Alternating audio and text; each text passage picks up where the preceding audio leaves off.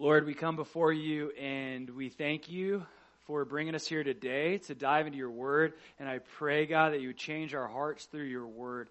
Uh, Lord, that this wouldn't just be um, just words going in one ear and out the other, uh, but you would change us from the inside out as we purpose to understand uh, what Paul is trying to get across in this text, God uh, what it means to be a, a, son or a daughter of you, and, and everything that comes along with that, God. You have given us exceeding abundantly more uh, than we uh, deserve, certainly, and even more than we ask or think, God. And we thank you so much for that. I pray that you would bless us during this time in your word, that you would blow our minds with your goodness. Lord, so fill us with your spirit, guide us through your truth. In Jesus' name, amen. Uh, so, uh, we've been away from Galatians for a few weeks for various reasons, uh, but we're back in Galatians, as I mentioned. We'll finish Galatians chapter 3 and get into Galatians chapter 4. Uh, now, just a few reminders if you haven't been with us, or even if you have. Uh, Paul is writing this letter to a, a, region of churches. It's not just one church, there's several churches there in the region of Galatia. And he's writing specifically because there were problems going on. The problems had to do with some false teaching. There was a false gospel being spread uh, by these men referred to as Judaizers. They were saying that, yeah, it's all good and well to have faith in Jesus Christ, and yeah, He died for our sins and all these different things, uh, but faith in Christ alone doesn't save you. Uh, you have to have faith in Christ and keep the Mosaic law. So they were telling these people really that they had to become a Jew and accept Jesus Christ. They had to get circumcised. They had to go through the process. They had to keep the, the law and the traditions and all these different things if they wanted to solidify their Christianity. And Paul says, whoa, whoa, whoa, whoa, whoa uh, that's far fetched. That's not true. That's not the gospel of Jesus Christ. The gospel of Jesus Christ says that we're saved by grace through faith. We put our faith in the person and work of Jesus Christ, and then, and only then, can we be saved. So Paul, in Galatians chapter 3, where we last left off, he helps us understand that though we're saved by grace through faith, that doesn't mean that the law didn't have a purpose. The law did have a purpose. And Paul points to the purpose of the law. The law was meant to restrain the sin of humanity. It was also meant to point out the sin in humanity.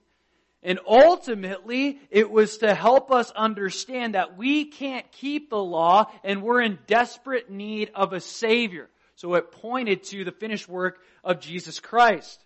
After he discusses the purpose of the law, he's going to go on to discuss the implications of all that we receive when we accept Jesus Christ as our Lord and Savior. By putting our faith in Jesus Christ, we receive an inheritance. The Bible says here in this text that we're actually heirs to Christ's inheritance. And that's the title of this teaching. Heirs of Christ's inheritance. Heirs of Christ's inheritance. What does that mean? That means that everything that is the Father's is the Son's. And everything that is the Son's is ours. Everything that belongs to the Father, God says, it's yours.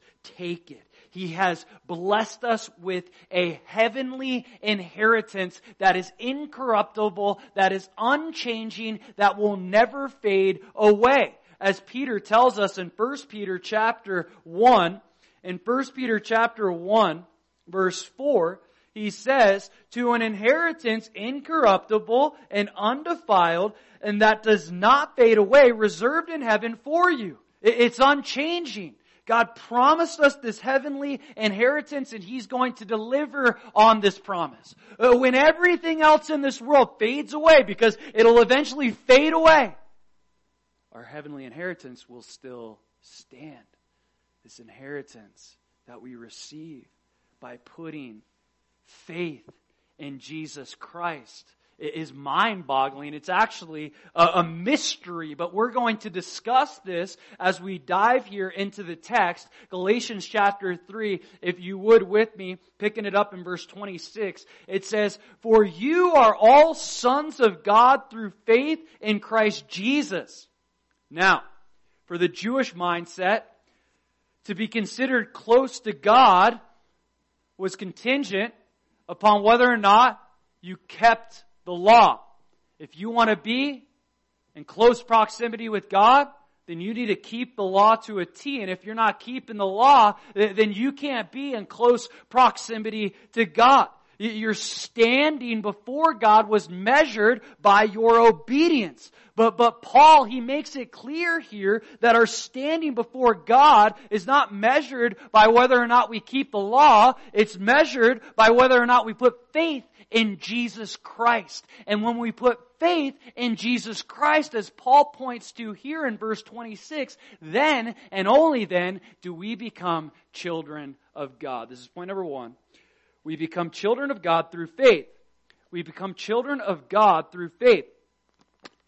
Not every person, not every one of God's creations, specifically humanity, is one of his children in the relational sense. Now, there is a sense that uh, every person is God's offspring, um, but in the relational sense, we only become children of God, sons or daughters of God, by putting our faith in the person and in the finished work of Jesus Christ. Paul tells us this in Galatians 3:26. John tells us this in John chapter 1 verse 12. He says, "But as many as received him, to them he gave the right to become children of God, to those who believe in his name." So to become a children of God means I need to receive Christ into my life. Uh, I need to believe in the person and the work of Jesus Christ. If I don't believe who Jesus is, that he was fully God, that he's fully man, and what he did, that he led a perfect life, he died on a cross for my sins so that I could be forgiven personally. And then he rose from the dead. If I'm not putting my faith in the gospel of Jesus Christ, the person and work, then I am not relationally a child of God. We only become children of God through faith.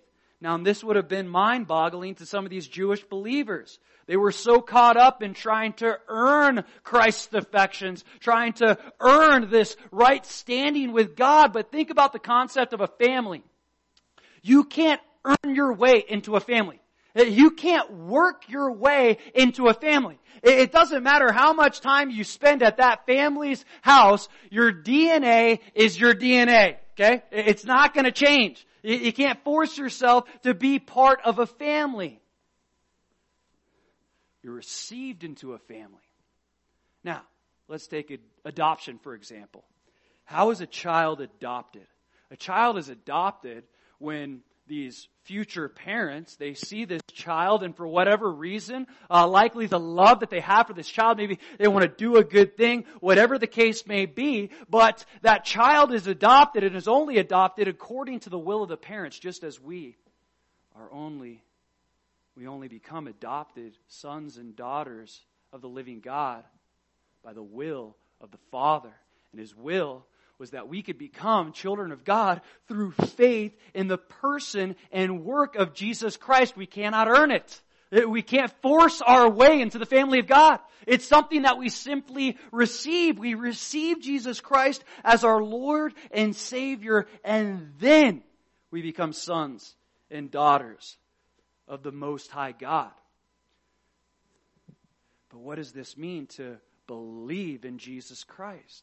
As you've heard me mention many times in the past, it's not just an intellectual concept of Christ. Yeah, I believe Jesus was the Messiah and he died on the cross and he rose from the dead. Okay, I'll take that. Uh, it seems to be a pretty verifiable historical fact, which it is, so I'll, I'll receive that intellectually. No, no, no. The, the idea here is not just to have this intellectual concept of Jesus and who he was and what he did. It's a relationship that he desires with us. To believe in Jesus Christ, to receive Jesus Christ is to trust Jesus Christ. It is to have a relationship with Jesus Christ, to invite Him into our lives. Not just saying that we're inviting Him into our lives, to actually invite Him to be a part of every aspect of our lives. This is what our God wants. He, he wants to be a part, an intimate part of every single aspect of our lives. Not just some uh, distant deity that we pray to when we're in a bind. Uh, not just someone that we come to when uh, uh, we're struggling to make ends meet, or we have this conflict in our marriage, or with our children, or uh, family members, or friends, or coworkers, or whatever the case may be. He, he wants to be involved in every single aspect of our life. He wants a relationship, an intimate relationship. And that's what he's inviting us into when he says, put your faith in Jesus Christ. See, we were all born spiritual orphans. Okay, maybe some of you have been orphans uh, in your life, or, or, maybe you know orphans. I've done some work with orphanages in the past. There's a reality that each and every one of us, when we were born into this world, we were born spiritual orphans, whether our parents were there for us or not. God says you no longer have to be spiritual orphans. He invites us into his family. He says, I want to be your father, and I'm a good father. When we respond to that invitation and we receive Jesus by faith and we pursue that relationship, then God starts treating us like sons and daughters. Now, God treating us like sons and daughters has great implications, so many implications that we can't really get into all of it in this short time that we have. But there's a reality. When we accept His adoption, we gain the blessings of sonship, but we also gain the discipline of sonship. This is what God is inviting us into. Yes, He wants to bless our socks off, and He does it in so many different ways. But as any good father would, he disciplines the children that he loves. As he says in Hebrews chapter 12, verse 5, and you have forgotten the exhortation which speaks to you as to sons. My son, do not despise the chastening of the Lord, nor be discouraged when you are rebuked by him. For whom the Lord loves, he chastens and scourges every son whom he receives. If you endure chastening, God deals with you as with sons. For what son is there whom a father does not chasten? But if you are without chastening, of which all have become partakers, then you are illegitimate and not sons. God says, if you've never experienced my discipline in my, in your life, then you're not legitimate children. And that discipline can come in many shapes and forms.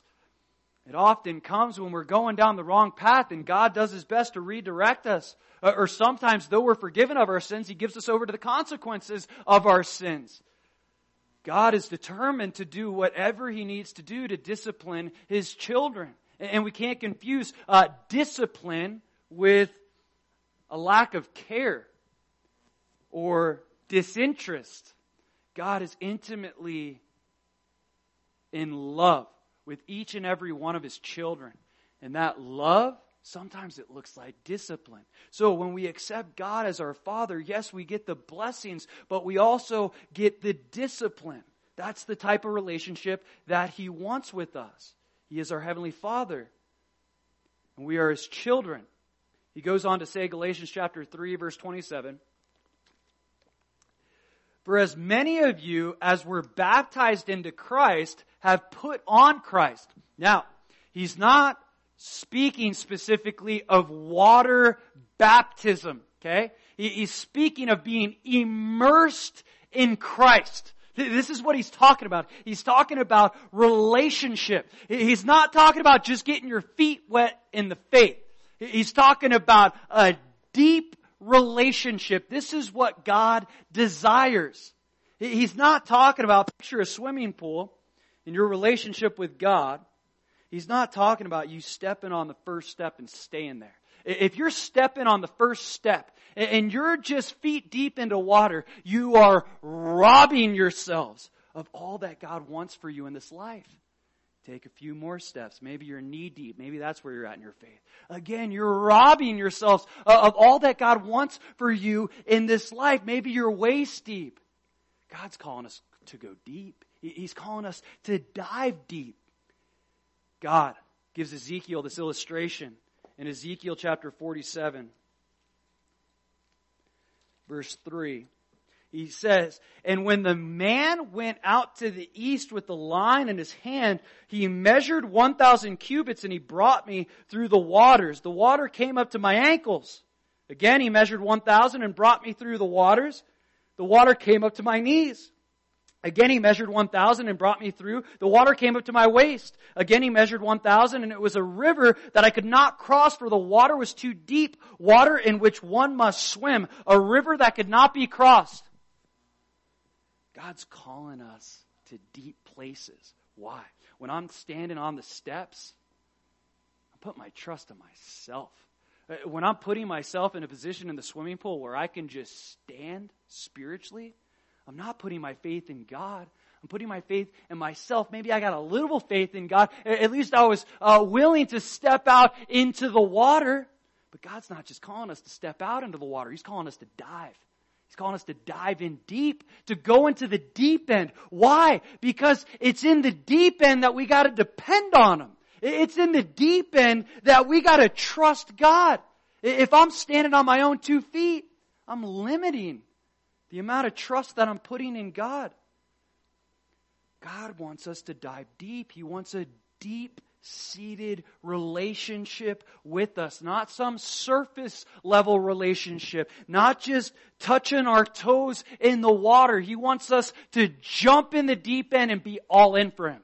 He wants us to be all in for Him. And He wants us to seek Him with our whole heart, soul, mind, and strength with every bit of us. This is what Paul's speaking of.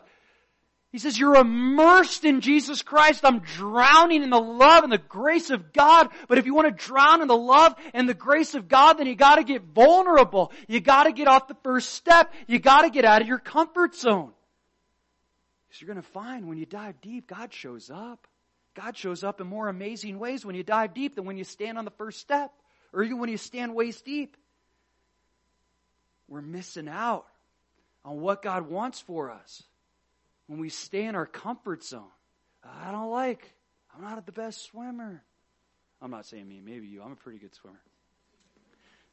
I'm not a great swimmer. I don't like to be deep. Uh, it's scary. I'm vulnerable. Uh, I might drown.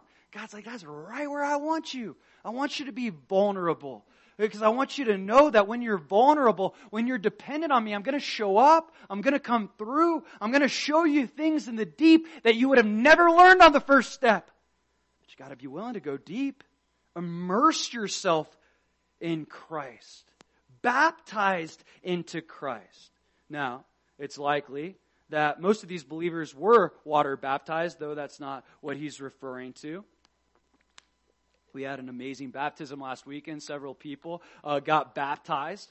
And just because we're on the topic of baptism, water baptism is not something that we do to be saved, but it is something that if you are saved, you're called to do. Jesus told us to do it. It's an act of obedience. And what I'm doing when I get baptized is basically I'm making a public proclamation that internally I'm committed to Jesus Christ. I'm committed to Christ and publicly I want to declare that I'm really trying to do this Christian thing. Maybe I'm not perfect, none of us are, but I really want to follow the Lord with my whole heart, soul, mind, and strength.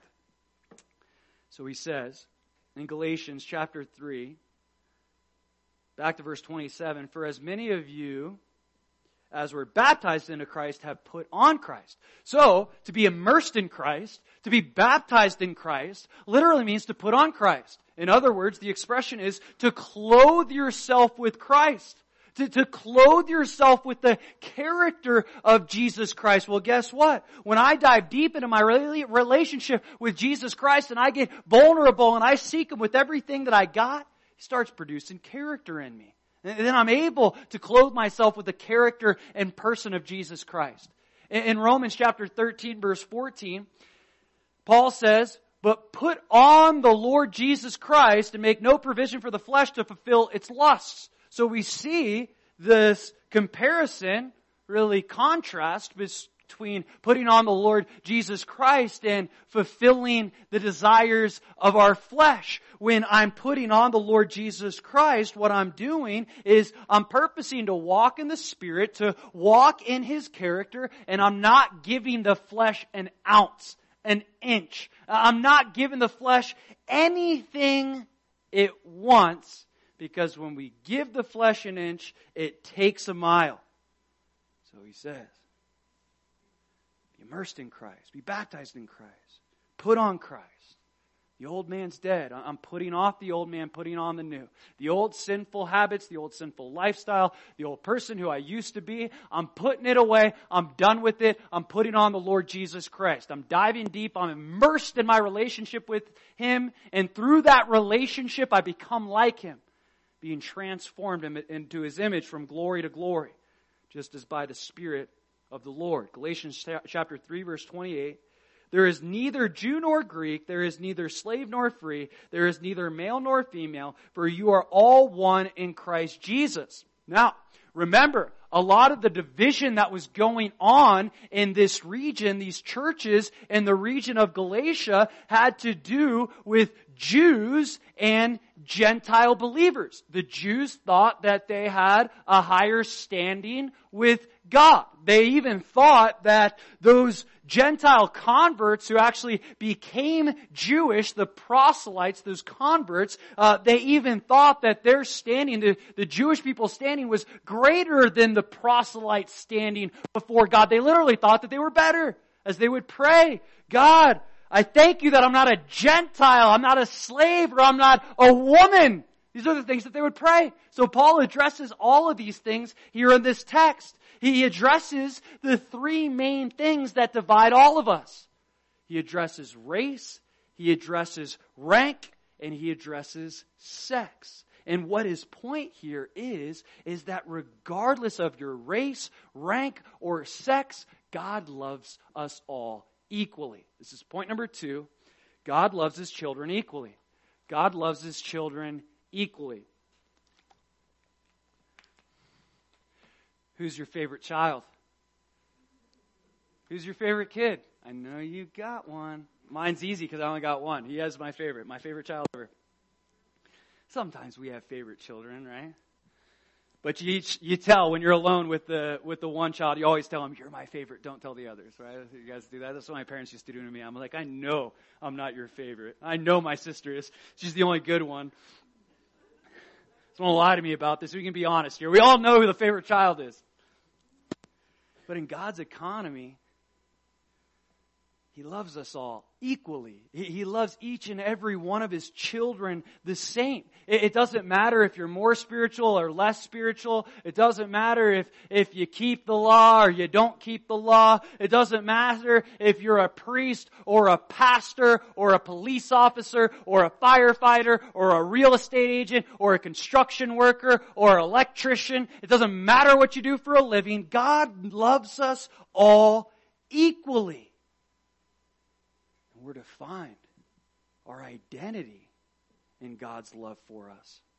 If we're finding our identity in any other role other than the role as a son or a daughter, then we're not finding who we truly are. Our identity is to be rooted in the fact that we are children of God. In other words, our identity must be rooted in the love of God. As John declares throughout the Gospel of John, this uh, amazingly, powerfully, uh, profound gospel, he refers to himself as the one whom Jesus loved, the beloved. That's what his identity was wrapped up in. That's how he saw himself. Uh, uh the fact that God loves me gives a, a better understanding as to who I am than my own name. I'm wrapped up in the love of God. That's who I am. I'm his child, and I can look at other people's lives and they seem more blessed, or they seem more spiritual, or they seem like they got it more together, or I wish I had their family, or I wish I had their God, uh, their their uh, their job, or I wish I had their finances, or I wish I had this or that or the other. But God loves us all equally, and we got to be content in the love that He has for us as an individual. But this will only come when we get our priorities right. See, all our other roles that we play in this life, whether mom, dad, husband, wife, housewife, hard worker, whatever role we play, all the other roles that we play in this life take a back seat in comparison to our role as a son or a daughter of God. That is our number one role in this world. That is our number one role. We cannot do the other roles well if we're not doing that role well. My number one obligation in this world, above being a father, uh, above being a husband, above being a pastor, is being a son. It's being a son of God. If I can do that well, as best as I can, then all these other things are going to fall into place. But if I'm not doing the son thing well, guess what? All these other things are just going to crumble. It's got to be our utmost priority. You're a son or a daughter. If you've accepted Jesus Christ as your Lord and Savior, then you're a child of God. And you being a child of God is the most important thing, the most important role that you have in this world. So he says, there's neither Jew nor Greek.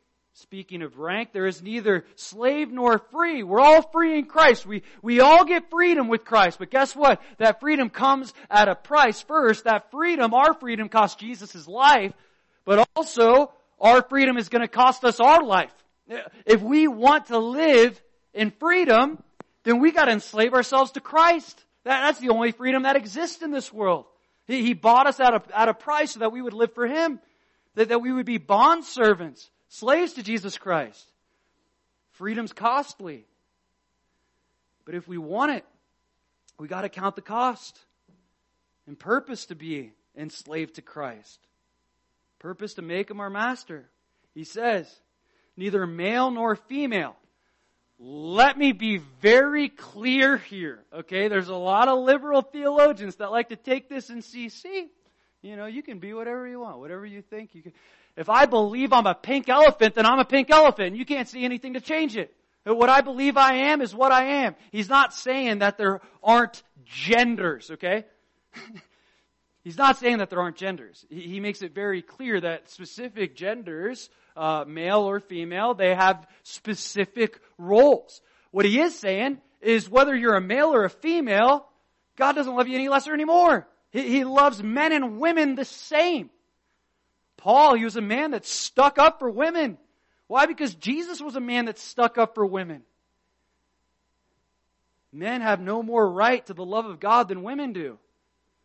He loves his sons and daughters the same. And this is the main point of this.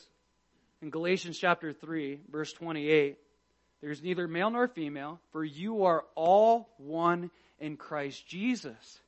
We're one body. We're one family. We're to have one heartbeat. It doesn't matter if you're rich or poor. It doesn't matter if you work 80 hours a week or you're a housewife working 100 hours a week. It doesn't matter what you do for a living. It doesn't matter if you're black or you're white, male or female, red, orange, yellow, purple. You speak a different language. You're from a different country. None of that matters. We're called to be one in Christ. Now let me clarify something. Being one and becoming one are two different things, okay? God calls us to be one. But it's our responsibility to become one. To become one, it takes effort. It takes energy. Let me show you. It's Ephesians chapter 4 if you flip over a few pages to the right. In Ephesians chapter 4 verse 1, he says, I therefore, the prisoner of the Lord, beseech you to walk worthy of the calling with which you were called, with all lowliness and gentleness, with long suffering, bearing with one another in love, endeavoring to keep the unity of the Spirit in the bond of peace. You gotta endeavor to be unified. It's not just gonna happen. Unity isn't just something that happens. It's something that must be pursued. It's something that must be fought for. It's something that must be worked for. You and your wife. You and your husband. Yeah.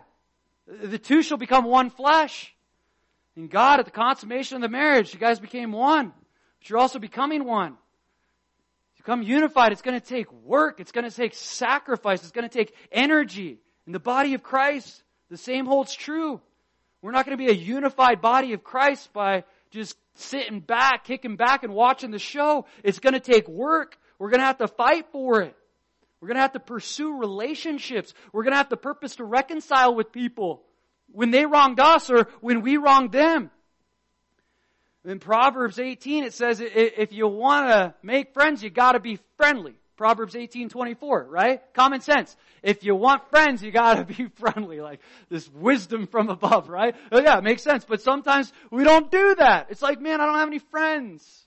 I'm lonely. I'm empty. I need relationships. But we won't take the steps to get out of our comfort zone and pursue a relationship. Guess what? Unity won't happen just by you coming to church. Unity won't just happen by you coming to a home group or coming to men's study or coming to a women's group. Unity is going to happen when you pursue out individuals. See, unity starts with your pursuit of one person. That's where it starts. It doesn't just all collectively happen at once. It's just, it starts with us as individuals seeking out other individuals and building relationship with them. And as we build relationship with them, we learn that it's possible to build relationship with others. And we can have friends. And we can grow in oneness. And this is what God has called us to do. That we're called to be one. He says, for you are all one in Christ Jesus. Now, it's also important to note that Paul's not saying that there aren't any differences between men and women, right? He's not saying that there aren't any differences between Jews and Greeks. He's not saying that there aren't any differences between uh, slaves and, and free men. There are absolutely differences. We're diverse, and it's a beautiful thing. All tongues, tribes, and nations. It's okay to be different. You are specifically set apart as an individual. God has wired you differently than every single person in this room. He's wired you differently than every single person in this world. And He wants to use your differences for His glory. Embrace our differences. But at the same time, recognize the goal is to be unified. So don't use your differences as an excuse to not be unified with the person. Because they speak a different language. Or because uh, I don't like girls, or I don't like boys, or I don't like people from this uh, nationality, or I don't like people from that nationality. We can use differences as an excuse to not unify. But we shouldn't do that. We can't do that. We're called to be unified. Doesn't matter what we do, where we come from, how we were brought up, our race, our rank, our sex. We're charged by the Lord to be one, to become one as he's called us to become one. Galatians chapter 3 verse 29. And if you are Christ, then you are Abraham's seed and heirs according to the promise. The issue is not whether someone is a Jew or Greek, slave or free, man or woman. The issue is if they are Christ's. It says that if you are Christ, if, if you are Christ, this is what's important, regardless of race, rank, sex. The important and most important thing is that you better make sure you are Christ's. You better make sure you're Christ. How does that happen? Again, by putting our faith in Him. And here's the beauty. As we put our faith in Him and we learn who He is, we grow to understand who we are. Who we are in Christ is who we really are. That's who we are. We aren't who the world says we are. We aren't who our family says we are most of the time. We aren't who our friends say we are. We aren't who our employees or employers say we are. If what they say we are contradicts what God says we are, then that's not who we are. We are who Christ says we are. We are who He's created us to be. We were created in the image of Christ. The only way for us to understand who we are is to understand who He is. If I'm created in the image of God, I gotta understand what that image is or who that image is so that I can understand the image that I'm supposed to reflect. And as I seek who He is, I find out who I am. It says, if you are Christ, then you are Abraham's seed, which was crucial. The Jews during that time period, a proselyte, someone that converted to Judaism, got circumcised, went through ceremonial cleansing processes. They wouldn't even refer to them as a son of Abraham because they weren't descendants of Abraham. But Paul says here, it doesn't matter whether you're a Jew or Greek, man or woman, slave or free. If you are Christ, if you have put your faith in Jesus Christ and received Him as your Lord and Savior, then not only are you Christ, you are Abraham's seed, meaning you are a son or daughter, not only of God, but also of Abraham. We're spiritual children of Abraham. Abraham is the father of the faith. And it doesn't matter whether I was born a Gentile, which I was, or someone was born a Jew. Those who are Abraham's or of Abraham's seed are those who put their faith in Abraham. Now, this can get confusing, but we see that there's actually promises specifically for the lineage of Abraham, his descendants, and there's also promises for uh, the spiritual seed of Abraham. But that's kind of a different topic for a different day. Paul is making it clear to Gentile believers as well as Jewish believers, you are Abraham's seed, you're a son of Abraham through faith in God. He says here in verse 29, and heirs according to the promise. To be children of God means that we are heirs according to the promise that was originally made to Abraham back in Genesis chapter 12. And there's basically like three pieces to this promise. We see uh, that God uh, promised Abraham that he would give him the land, the land of Canaan, the promised land, that he would uh, bless his descendants, okay, that they'd be as numerous as the stars of the sky, and that he would also bless the nations. Uh, he would, uh, through his seed, sorry, he'd bless all the families of the earth. Paul has already made it clear that that seed that God was referring to, that seed is no other than the person of Christ. Jesus is the fulfillment of the promise that was made to Abraham. But there's a piece of this promise that alludes to the heavenly inheritance that he's referring to. As I mentioned, God promised Abraham the promised land. That's why it's referred to as the promised land, right? Because God promised it. So God promised him the land, and then he gave the descendants that land, where they still dwell today. Just as God promised Abraham the promised land of Israel, so too does God promise us the promised land of heaven. And Jesus promises us this. In John chapter 14, in John chapter 14, verse 1, he says, let your, not your heart be troubled. You believe in God, believe also in me. In my father's house are many mansions. If it were not so, I would have told you. I go to prepare a place for you. And if I go and prepare a place for you, I will come again and receive you to myself, that where I am, there you may be also. Jesus makes a promise that we are going to spend eternity with Him. That He's preparing a place for us in the heavenlies. Now how cruel would it be if Jesus made this promise and lied? That's why he says, let not your heart be troubled. You don't have to question this promise. You don't have to question where you're going after this if you put your faith in me, if you trust in me. He says, I wouldn't have told you that I was going to do this if I wasn't going to do it. I'm telling you I'm going to do it because I want you to know you can trust it. You can trust this heavenly inheritance that I'm preparing for you. So Paul, he tells us, you're heirs according to the promise that was made to Abraham, that was fulfilled through the person and work of Jesus Christ. That promise being fulfilled through the gospel in which, if we put our faith, we receive the promised land. Galatians chapter 4, verse 1. Now I say that an heir, as long as he is a child, does not differ at all from a slave, though he is master of all.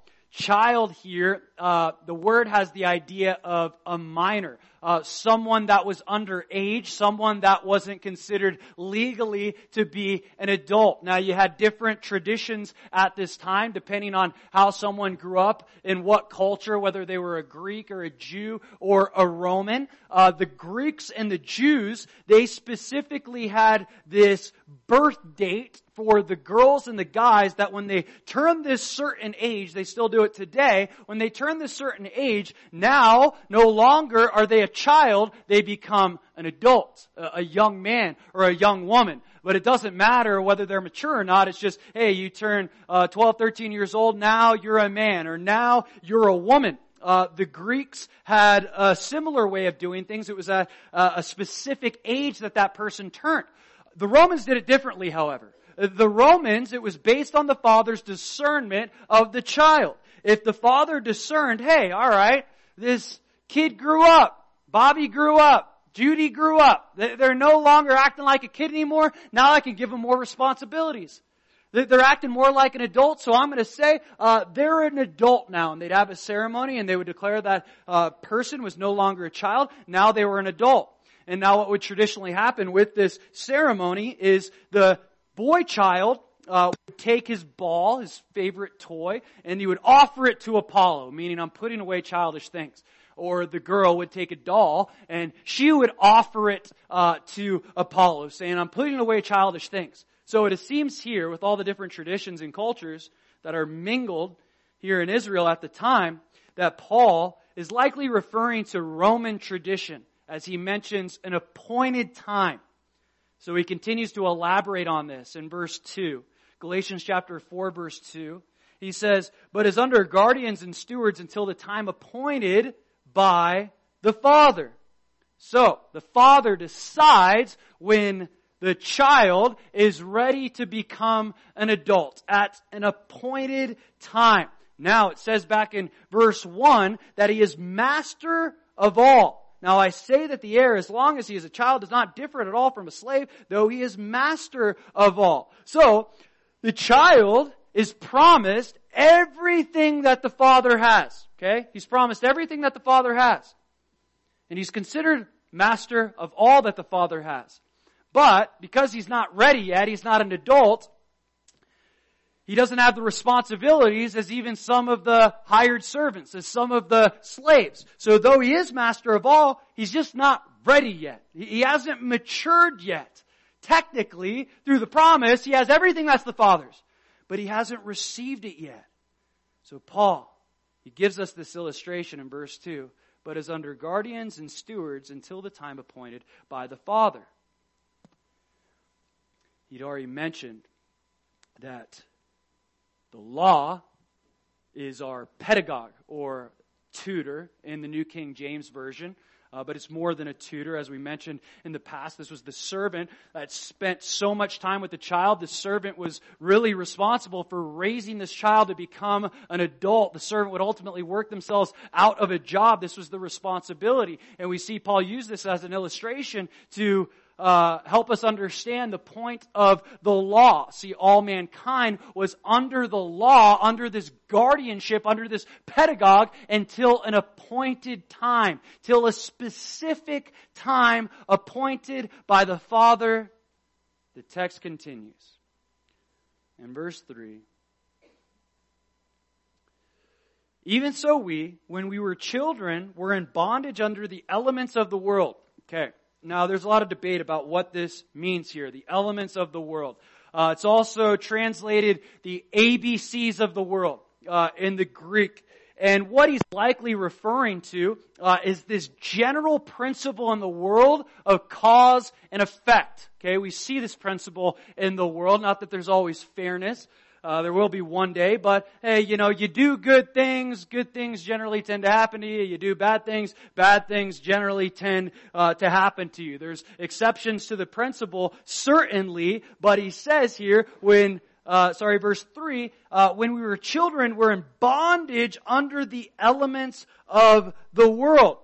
Before we accepted Jesus Christ as our Lord and Savior, uh, many of us, most of us, all of us, were under the bondage of this idea of cause and effect.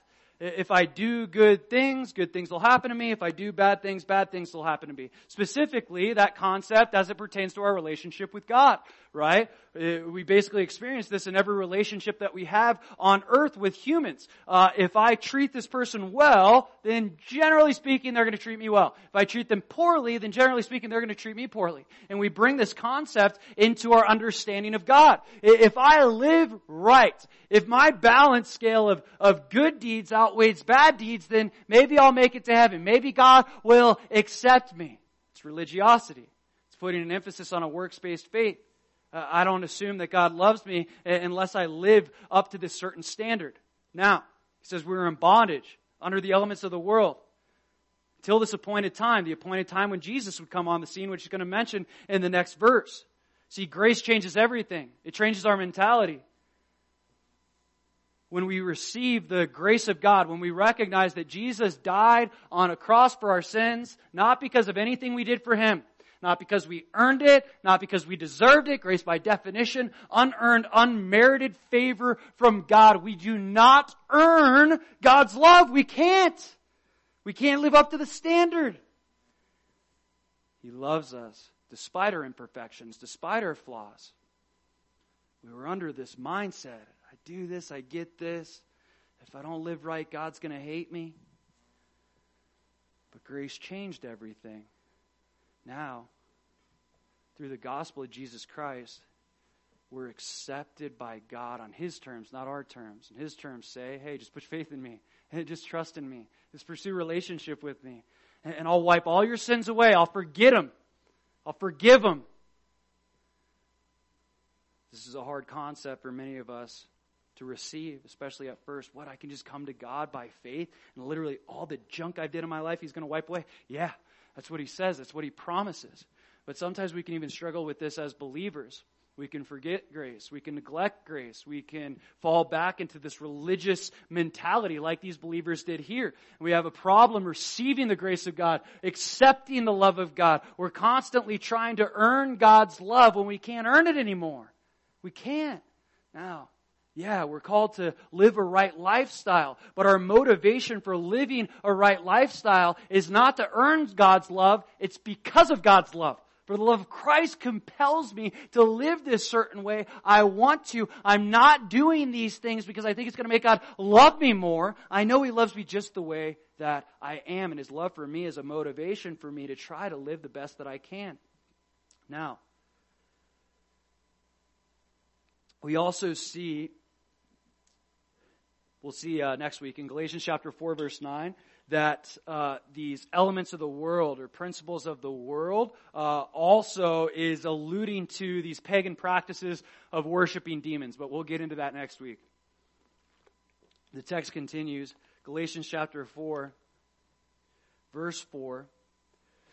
But when the fullness of the time had come, God sent forth his son, born of a woman, born under the law. So when this appointed time came, Jesus sent forth his son. It was at an appointed time, a specific moment in history. God wasn't confused. God wasn't debating since the foundations of the earth. He knew the very day that he would bring Jesus into this world. And the Bible actually tells us when that day would be.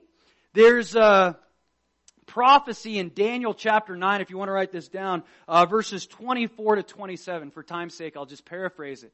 Uh, Daniel mentions these 70 weeks uh, connected to the coming of the Messiah, and he actually connects the first coming and the second coming there. And we see these 70 weeks, the word week in the Hebrew is actually the word shabua, and it means increment of seven. So what he's talking about is not 70 weeks, he's talking about 70 increments of seven years, which uh, ends up equaling 490 years. And he says, from the going forth of the command to rebuild Jerusalem that was given in Nehemiah chapter 1 uh, by Artaxerxes, he told Nehemiah to go back to build the te- or sorry to build the walls. Zerubbabel built the temple, but from that command, 483 years later, Messiah the Prince would come on the scene. Bible tells us exact time when Jesus would come on the scene. And guess what? 483 years later, to the T, that's exactly when Jesus Christ stepped into Jerusalem, that triumphal entry, the week of his death.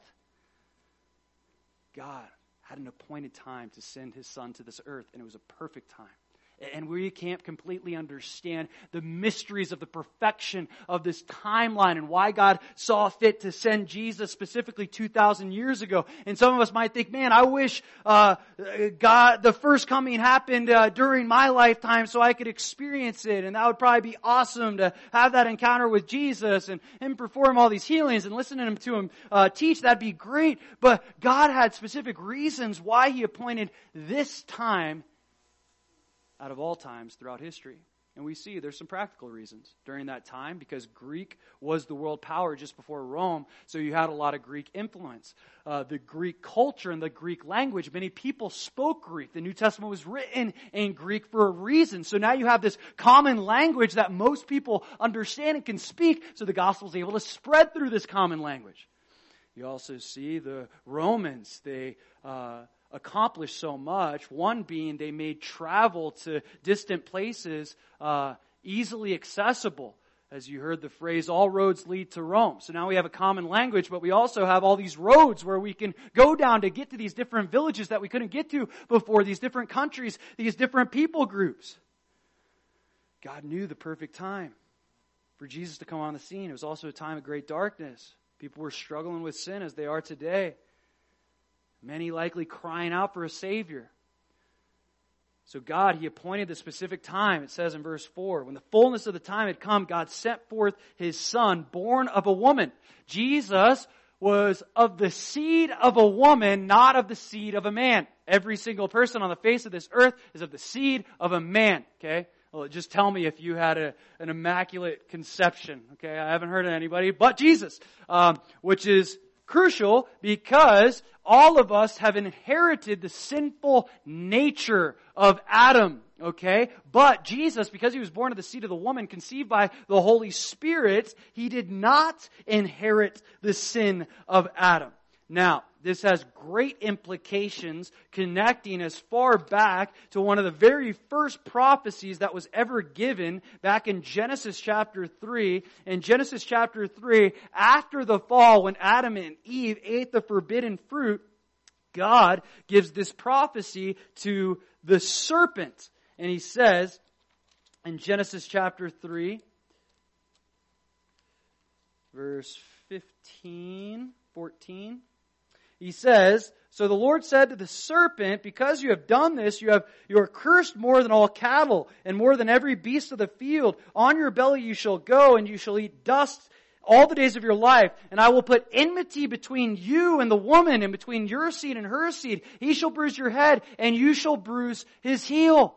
The seed of a woman? What is this? He's talking about the miraculous, immaculate conception of Jesus Christ, the virgin birth that was prophesied in Isaiah chapter 7 that was fulfilled in the gospel in the person of Jesus Christ. But we see God promises to Satan. God makes promises to Satan too. He promises, hey, you're going to bruise his heel, but he's going to crush your head. Not the seed of Adam, the seed of the woman. Jesus came as the seed of the woman. So on the cross, someone was getting crucified. Nails in the hands, nails in the feet. They'd usually have this piece of wood. Their knees would be slightly bent because on the uh, when you were crucified, uh, you typically died from asphyxiation and you wouldn't be able to breathe because uh, hanging down like this, you can't breathe very well. So what they'd have to do in agony, imagine your hands and feet being nailed, they would have to push themselves up with their toes. And what would happen is their heels would rub against the wood. They would get splintered. They would get bruised. They would be just disgusting looking. So this is what Jesus is doing every time he's saying something. Okay, he has seven sayings on the cross, his last sayings, and every time he has to say something, he has to push his feet up, further bruising and damaging his heels. But in the moment that he damaged his heels and he gave up his spirit, he crushed the head of the serpent. Jesus fulfills the prophecy. He's the seed of the woman. So, he says, born of a woman, born under the law. Now, Jesus wasn't born under sin like we are, because he was born of the seed of the woman. But he was born under the law, meaning he was required to keep the law. He was required to t- keep it to a T, and he did. So he says, I didn't come to destroy the law, I came to fulfill it. And Jesus fulfilled the law, even the curses that are connected to not keeping the law. Galatians chapter 4 verse 5. To redeem those who were under the law that we might receive the adoption as sons. He came to redeem everyone who was under the law. Now he's not just speaking to the Jews, he's speaking to everyone. As I've mentioned in the past, when God spoke the Ten Commandments, uh, rabbis still teach to this day, and even back then, that He spoke them in the 70 languages of the world, meaning the, the, all the languages of the world. Not that there were only 70. But the point is, God was putting everybody under His moral standard. He was putting everybody under the law. And Jesus, he came also under the law, fulfilling the law. He had to fulfill the law. Why? It says here in verse 5 to redeem those who were under the law. Redeemed, again, it means to, be, to buy back. Jesus paid the price for our sins, but also our lives, so that we would ultimately live for Him. But His redemption was costly. It cost Him, our redemption, sorry, cost Jesus His life. Says this in Deuteronomy chapter 15, God speaking to the Israelites about His redemptive work of fleeing, uh, um, delivering them from the slavery in Egypt. He says in Deuteronomy 15 15, you shall remember that you were a slave in the land of Egypt and the Lord your God redeemed you. Therefore I command you this thing today. So just as God redeemed Israel, He paid the price to um, free them from the bondage of Egypt, which is a picture of the world, a picture of our sins. So too did Jesus Christ on the cross redeem us from the world. He redeemed us from our flesh. He redeemed us from our sins. We should purpose to remember the lives that God delivered us from. He's redeemed us. Why? In Galatians chapter 4 verse 5, he says to redeem those who are under the law that we might receive adoption as sons. Jesus doesn't just offer us redemption. He offers us adoption. It wasn't just like, ah, I died on the cross so your sins are forgiven and, you know, see you later. Uh, uh, no, he, he says, I died on the cross so that your sins are forgiven, but in order for those sins to be forgiven, you gotta receive my invitation of adoption. You gotta become my child. I want you to be my children. That's why he redeemed the world. He died for the sins of the world. First John makes that very clear. He died for everybody's sins. That doesn't mean everybody's forgiven. Because not everybody receives that invitation of adoption. When we receive that invitation of adoption, then we become sons and daughters. Maybe there was a point in your life where you felt like an orphan. You felt abandoned by the world, by your family, by your friends, by someone. You just felt lost, hopeless, helpless. Jesus says, whether you felt it or not, that was your spiritual state. And He came to change it. Let me show you. It's Ezekiel chapter 16. He's speaking to Israel, but it applies to all of us. In Ezekiel chapter 16, verse 4, he says, As for your nativity, on the day you were born, your navel cord was cut. Your navel cord was not cut, nor were you washed in water to cleanse you. You were not rubbed with salt nor wrapped in swaddling clothes, meaning everybody's abandoned you. Nobody was there for you. You were a spiritual orphan, hopeless and helpless. Verse 5, No, eye pitied you to do any of these things for you, to have compassion on you, but you were thrown out into the open field when you were your, when you yourself were loathed on the day you were born. And when I passed by you and saw you struggling in your own blood, I said to you in your blood, live. Yes, I said to you in your blood, live. I made you thrive like a plant in the field and you grew, matured, and became very beautiful. Your breasts were formed, your hair grew, but you were naked and bare. God says, remember what I did for you. You were abandoned by the world. Nobody wants, wanted you. Nobody cared for you. You were spiritual orphans. And I saw you in your blood. You weren't being taken care of. I saw you lying there abandoned. I came and I showed up and I saved you. I rescued you. And not only that, I said live. I gave you purpose. I made you thrive. I gave you so much. This is what I've done for you. Because this is what I want for you. When no one else is there for you, I can be there for you. And I got a purpose and a life and a hope for you that can only be found in me. This is why Jesus redeemed us because he offers this life. But this life only exists when we receive that invitation to become adopted sons and daughters of God. In the Roman culture, to be an adopted child, that meant that you have every right of a legitimate child. Jesus says, when I adopt you, I, I, I, look at you the same as any one of my children. I, I love you equally. You, get the same inheritance as everyone else. You're not going to be the outcast. You're not going to be the black sheep. You're going to be mine. I've marked you. I've put my name on you. I've called you by your name. I've given you your name. So Jesus, He redeemed the world in hopes that we would receive this invitation of adoption, verse 6 We're almost there. And because you are sons, God has sent forth the Spirit of His Son into your hearts, crying out, Abba, Father. Point number three, we inherit the Holy Spirit. We inherit the Holy Spirit. When we accept the invitation to become sons and daughters of the Most High God, right off the bat, the Spirit comes and lives inside of us. He, the Holy Spirit, one of the three persons of the triune God, He comes and dwells inside of us. Well, well, how will we know if God is dwelling inside of us? How will we know if the Holy Spirit is, is living in us? Well, there will be evidence. There will be fruit. There will be sanctification. In Romans chapter 8, let me show you a couple verses.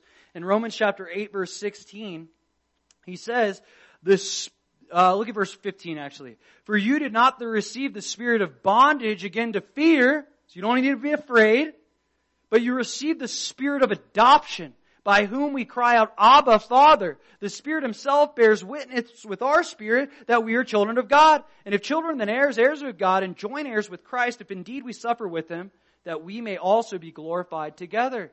The Holy Spirit is bearing witness that we are children of God. That only happens when He lives inside of us. He, he dwells inside of us. How we know that He dwells inside of us? How we know that He's bearing witness that we truly are children of God?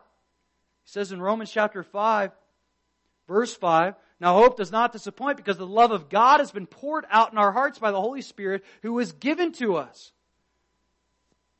We can be confident that we've received the indwelling Spirit that seals us for the day of redemption, literally seals our salvation.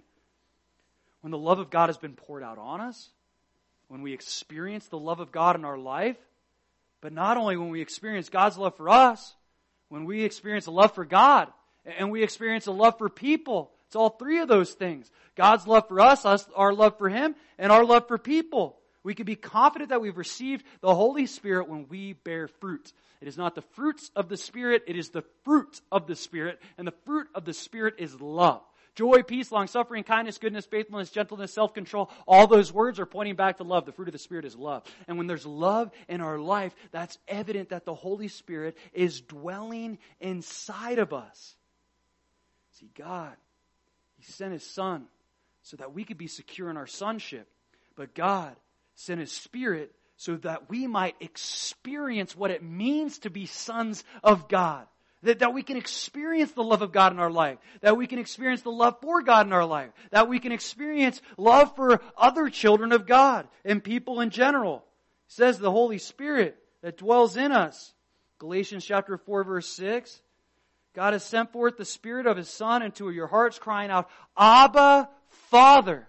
This is an Aramaic word that means daddy. It's a word of affection. It's a word of intimacy. It's the word that a kid would use when he's running and he falls and he trips and he scrapes his knees and he's crying and he's sad and he cries out, Abba, Father, take care of me. I need you. Help me. Pick me up. Put me back on my feet. I know you're there for me. This is the word this is the word that's being used. That's what it means when we say Heavenly Father. Our spirits are crying out, Daddy, like, Dad, I need you. Be there for me. This is the same word that Jesus used the night before he died. When he cries out to the Father. He says, Father, if it's possible, let this cup pass from me. Nevertheless, not my will, but yours be done. In other words, he's saying, I know the suffering that awaits me and I know there's no other way, but I know you're still my dad and I know you care. I know you love me. And I know that if there was another way, that, that, that, that this couldn't happen, that, that, that I didn't have to suffer on the cross, uh, I know you would provide a different way, but I recognize there's no other way, but I also know, despite my suffering, you're still my dad. You still love me. You're still there for me. You still care for me.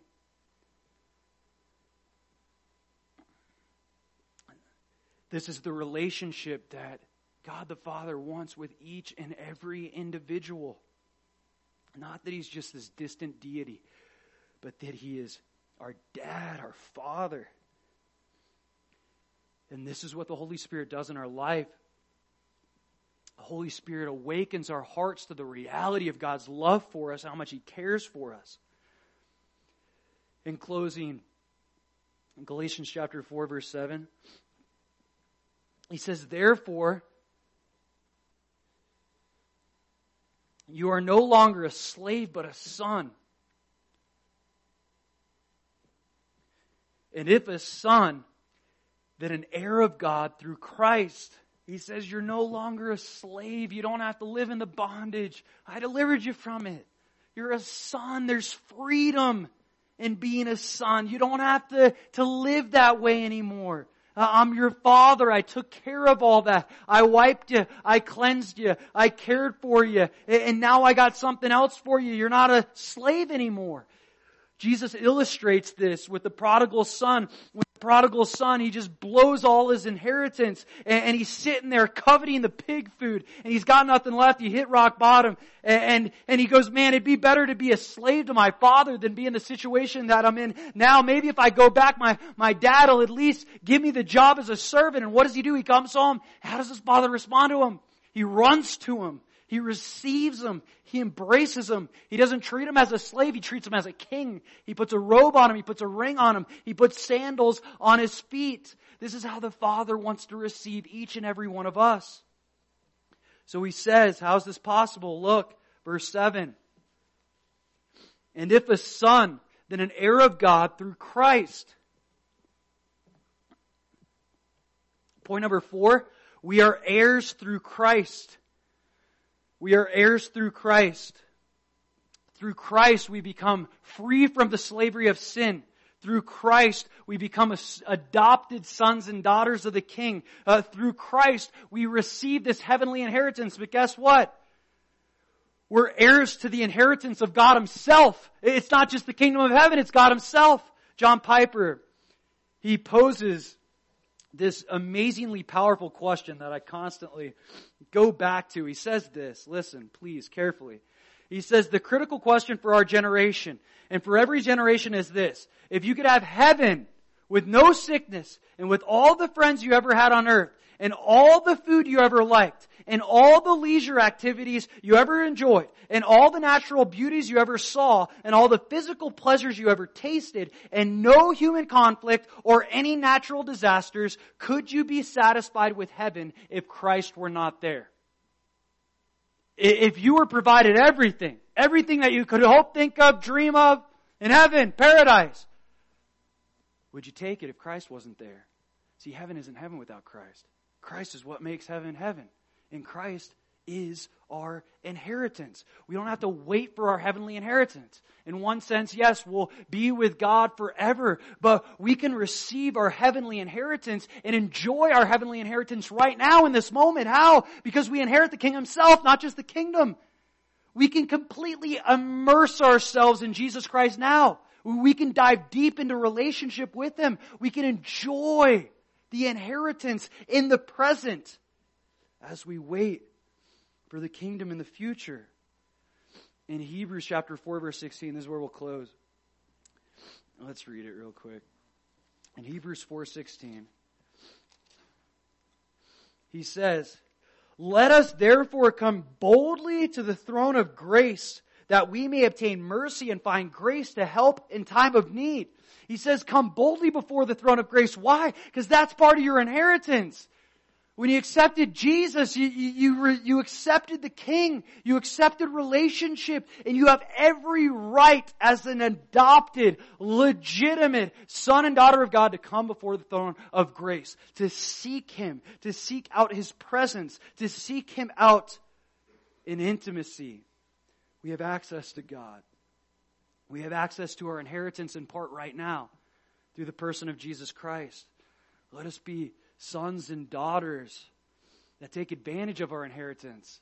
Let us not be sons and daughters that squander it, that we're constantly looking for the future and, and complaining about our circumstances when the reality of it is we have the King with us right now. We can enjoy our eh, heavenly inheritance in the presence through our relationship with Jesus Christ. And I'll tell you this, if you dive deep and immerse yourself in Jesus Christ, I'm not talking about getting your feet wet, I'm not talking about ankle deep or knee deep or waist deep water. If you dive deep and immerse yourself in the person of Jesus Christ and cling to and enjoy your inheritance, you will experience love in this life. You will experience joy in this life. You will experience peace in this life. You will experience a taste of heaven on earth. But until you're willing to dive deep and immerse yourself in Jesus Christ, you're just going to be sitting there on that top step, wondering what it's like in the deep end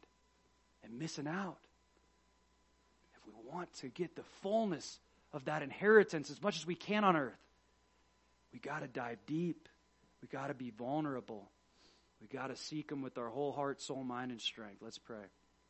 Lord, we thank you, God, for this invitation to be adopted sons and daughters.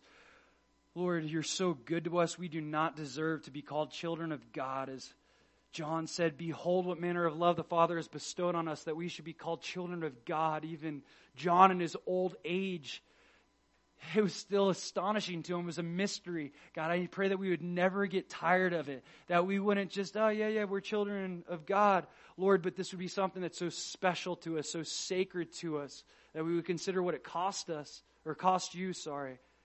But we would also consider all that is ours as children of God.